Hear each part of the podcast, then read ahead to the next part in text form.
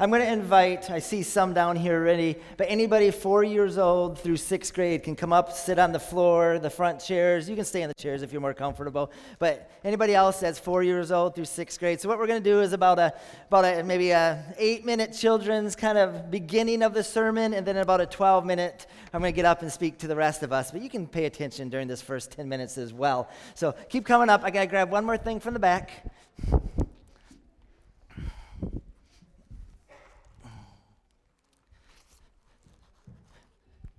So I'm actually going to sit right on the steps here so you guys can gather around and everything. So we got your program coming up in about 20 minutes. Very excited to uh, hear what God's going to have uh, through you guys. You know, this is my last year that I'm going to have a child in the Sunday school Christmas program. Lucy's in sixth grade already. That's crazy. You know what that means? I'm getting old. Next thing is grandkids. Oh boy. But looking, looking forward to that.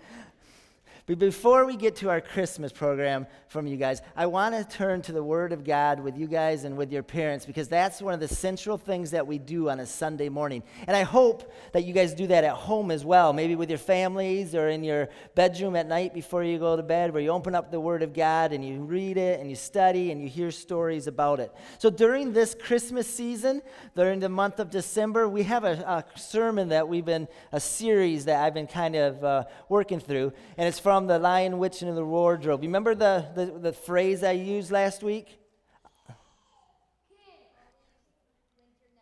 Always winter, never Christmas. Exactly. So we, we yeah, I know, it's up there. There'll be a lot of cheats up there today. So a lot of things I'm talking about. But then I'm also using a verse out of Isaiah, Isaiah 9, verse 2. Can we have the next slide, please? Isaiah 9, verse 2. Read that top verse with me. The people who walk in darkness will see a great light. So I want you to imagine a world like we did last week with Lucy that there's always winter, never Christmas. It's dark, there's, there's no hope, there's no Christmas on the horizon. Everything seems to be stuck, everything seems to be frozen, and we're just not moving forward. However, that's not true for a believer in Jesus Christ. We have hope. We have reasons to look forward to Christmas. And the Bible makes that very clear. I'm looking for, I see Uriah. Where's Cam? Where's Cam? Cam, Cam. Cam, you were over at my house this past week and you had a bracelet on your arm that you said, This is my favorite verse. Do you remember when that was? John 14, 6, you said. Can you say it? No? Okay. Again, I have it up on the, the. Jesus said to them, I am the way, the truth, and the light. No one comes to the Father except through me. So, so we know that Jesus is light. And the other verses talk about that as well. Here's another one in 1 John 1 5. It says this This is a message we heard from Jesus and now proclaim to you God is light, and there is what? No darkness in him at all. Now, there's a song, we don't usually sing it at Christmas, but there's a song that we sing a lot and we have over the years. It's called Here I Am to Worship. Do you know that one? Yeah, so how, you need to help me out here, all right? You notice I wasn't up on the stage singing. Some of you were. But how does it start out? Let's go. Light of the world, you stepped down into darkness. Open my eyes, let me see beauty that made this heart adore you. Hope of a life spent with you. All right, everybody. Here I am to worship. Here I am to bow down. Here I am to say that you're my God.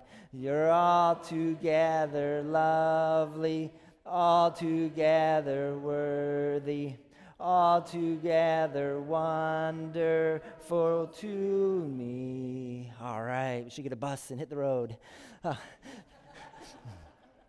it's not a Christmas song, but this is a song about Jesus stepping down into darkness, opening our eyes and letting us see. God, who is light, sent his Son, who is light, into darkness. And that's what the prophet Isaiah was talking about when it says that people who walk in darkness will see a great light. But in order to see that light, we have to live in a way that our hearts and our eyes are open to see that light. Now, I think you might be familiar with some movies that have that idea of kind of being frozen or in the dark and seeing light. Let me watch this movie clip and tell me if you know what movie this is from.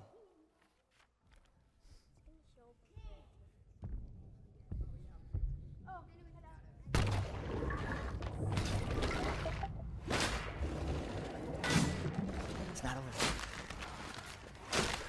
Born of cold and winter air and mountain rain combining. This icy force, both foul and fair, has a frozen harbor mining. So cut through the heart, cold and clear, strike for love and strike for fear. See the beauty sharp and clear, split the ice apart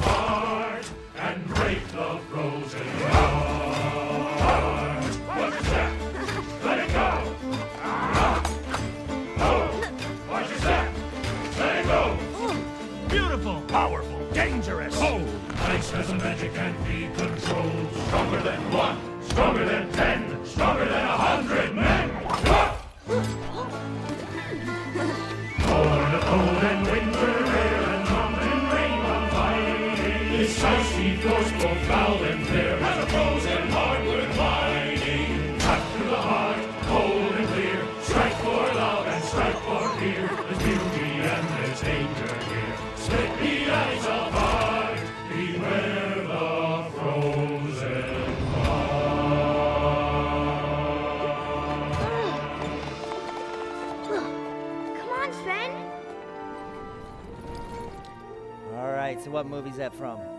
Fro- Frozen, Frozen 1. I love that last part. Beware of the frozen heart. All right, so, the, so there's many characters in this movie. And I want to talk about a couple of them. But first, let's watch some of these characters. First, we have Hans. I want you to think about who's your favorite. So there's Hans, and then we have Kristoff, and then we have Sven, and Elsa, and Anna, and we have Grandpappy, and then we have Olaf. Who's your favorite? Ah. I watched it when Cam was over when Cam was over on Monday night, and I always thought Olaf was my favorite, but Sven's growing on me. But let me talk about this movie a little bit, all right? Because because there's a, a scene at the beginning of this movie where Elsa and Anna are playing, and they go downstairs, and she's Elsa is making everything frozen because she has this magic touch, right? And then and then they're playing, and what happens to Anna? Anna, sorry. Doesn't she fall dice? Yeah, she falls and she gets frozen. Part of her life gets frozen because of some magic that uh, Elsa was doing to her. So, mom and dad run into the room. They grab Anna. They carry her over to Grandpappy, and Grandpappy looks at Anna and he says, and he says this: "You're lucky it was not her heart. The heart is not so easily changed." So think about that for a while. So later on, all through the movie, they're on this journey. And Elsa has left, and they're trying to find her. They finally find each other, and Elsa and Anna, they meet each other, and Anna's heart gets frozen.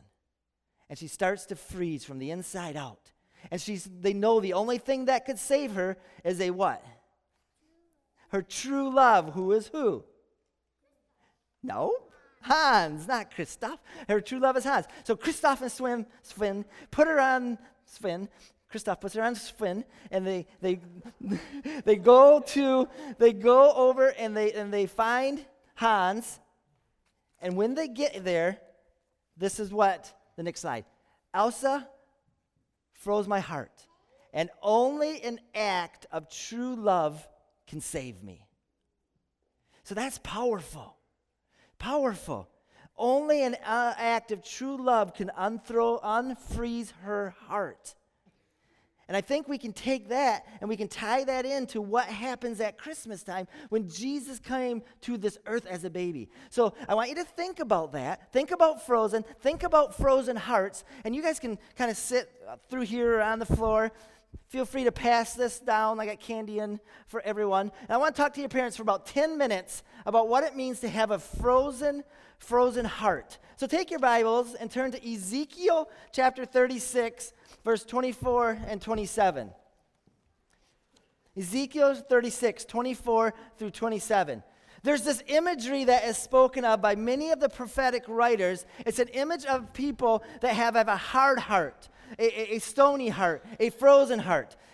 Okay, Trevor, can I have you have you help pass it through the younger kids? Thank you. And, and it's this imagery that is kind of painted there. And one of the great anticipatory things about God's work in us is that He takes our heart of stone, our frozen heart, and He replaces it with a heart of flesh, something that is tender and, and, and receptive to the Word of God.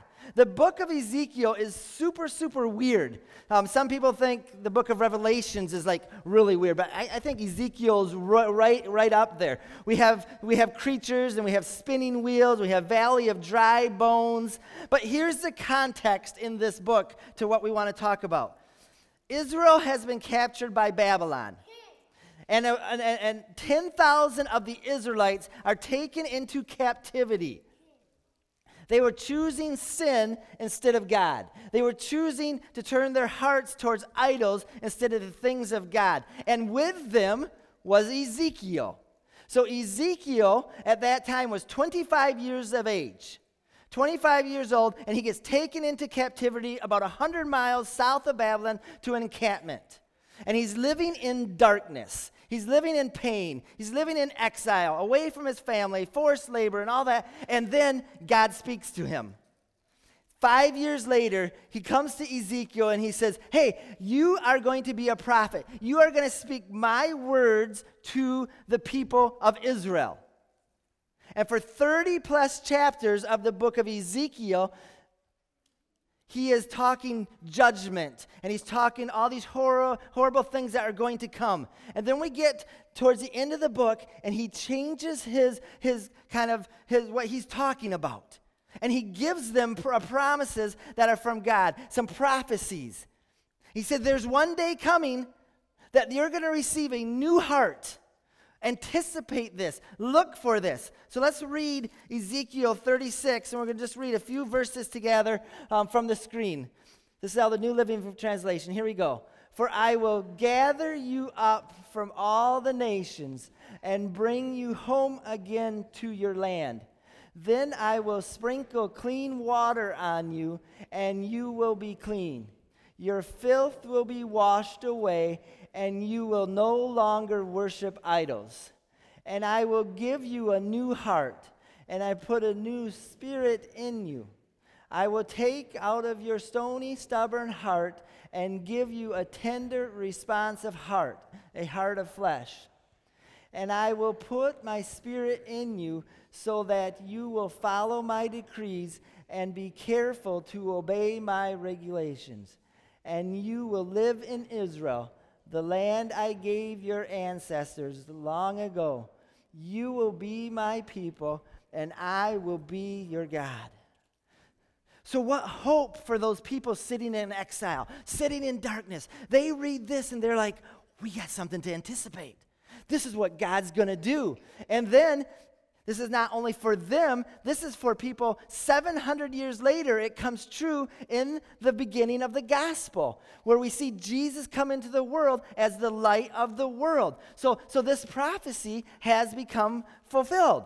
And Ezekiel, this is a big part here of what he's talking about. And God has to do something supernatural in us he has to make us new. He has to take out our, our, our stony, our hard hearts, and He's got to put in a heart of flesh.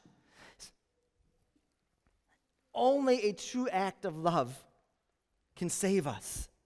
For God so loved the world that he gave his one and only Son, that whoever believes in him will not perish, but have everlasting life. He will take our heart of stone and he will give us a heart of flesh. What powerful imagery he will take what's hardened in us, something we can't do for ourselves because we all have complex hearts,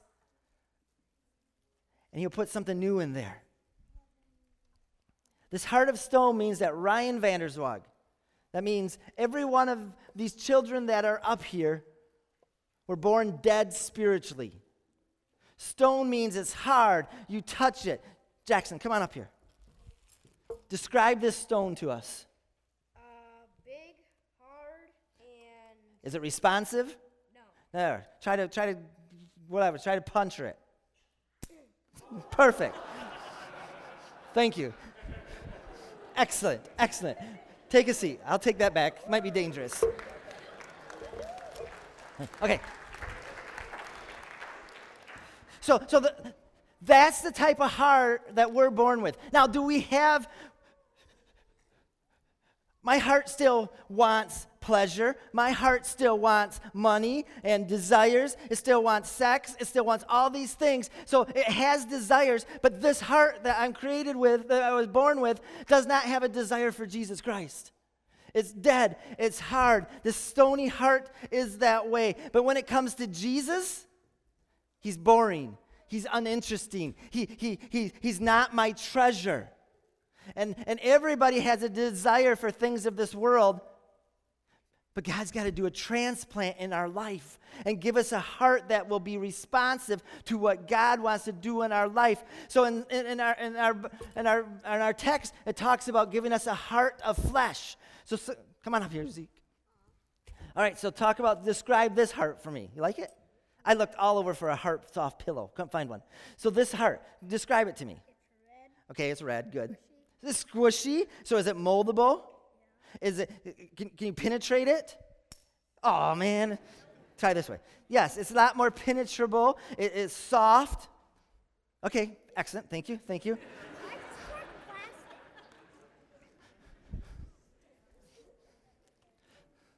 So, so the heart of flesh is contrasted with the heart of stone. And this is the imagery that God gives us through the prophet of Isaiah. And he says, I want my people to have a heart that is responsive. I love that when you look at what that means. Responsive to the things of God, tender to the things of God, tender to what he's asking me to do. And when, and, and when you receive a heart like this, when Christ is lifted up, you're like, yes, he's my treasure. But if you have a heart like this, you go, ugh, Jesus, I got to go to church. Uh, I've got, I, God wants me to behave this way. Uh. But when you have a tender heart, you're like, I love what God's doing in my life. So when Jesus comes, he, he comes and he lives a perfect life, and he says, I am going to replace your heart of stone with a heart of flesh. And every one of us needs at some point in our life to change that frozen heart out with a heart of, heart of stone with a heart of flesh. Is that something you guys can do yourself? Who's the only one that can do that? Jesus. You got to get to a point in your life where your heart is exchanged for a heart of flesh. But you know what happens? I think the majority of the people in here have a heart of flesh because they've accepted Jesus Christ as their savior. But what happens to us? Life, right? Hurts, pains, people say things, things go on, and then our hearts slowly to become hard again, slowly become not tender. And, and, and, and God says through the prophets, I mean, through, through the Proverbs, He says, guard your heart above all things. Guard your heart above all things. He knows that your heart is important. And He's saying, don't let your heart become hard. I've given you a heart of flesh.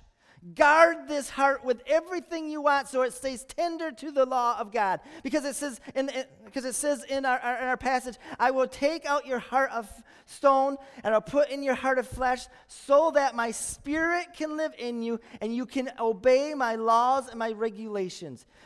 Meaning you can do what God wants you to do. But if your heart gets hard, you're like, oh, I've been hurt. I'm not going to go to church. Or, oh, I've been hurt. I'm not going to do what Jesus asked me to do. Or I'm not going to do. And God's like, no, guard the heart that I have put in you. So this Christmas season, you need to think about is your heart frozen? Is it hard towards God? Or is your heart soft and moldable and is, is a flesh, something that God can use and respond to? So we've got to guard our heart. And, and, in this passage in, in, in, in Proverbs 4 23, 25, 26, 27, it gives us ways to guard our hearts.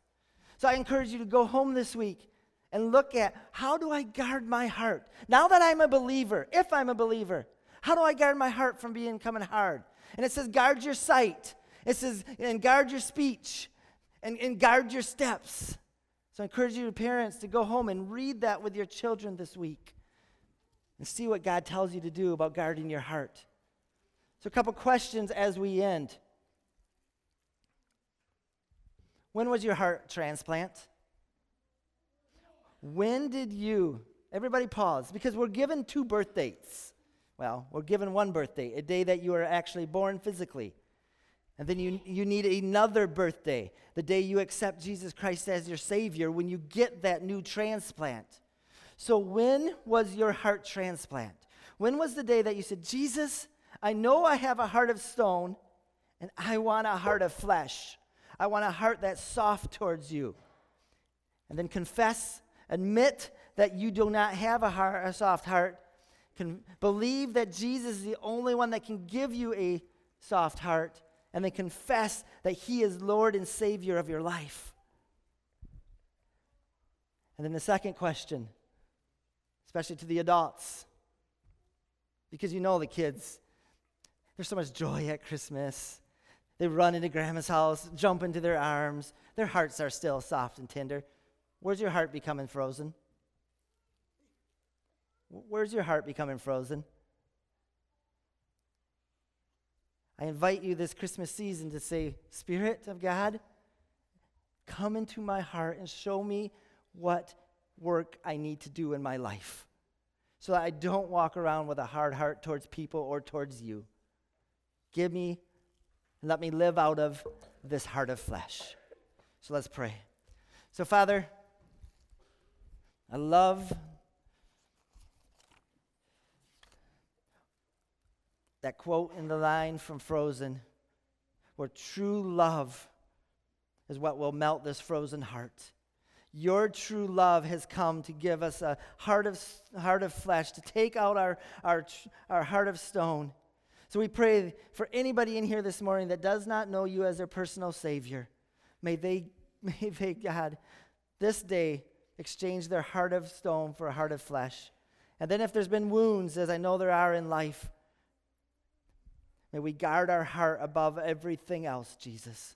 Show us, speak to us in fresh new ways today. We pray this in your precious name. Amen.